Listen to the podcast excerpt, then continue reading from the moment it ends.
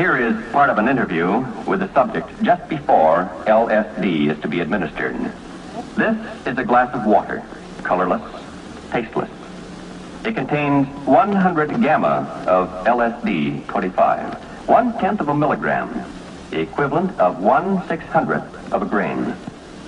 An ounce of this material will make 150,000 such doses. Let us observe the effect some three hours later. Mm. Well, I just couldn't. I couldn't possibly mm. tell you. Mm. It's, it's here. Can't you feel it?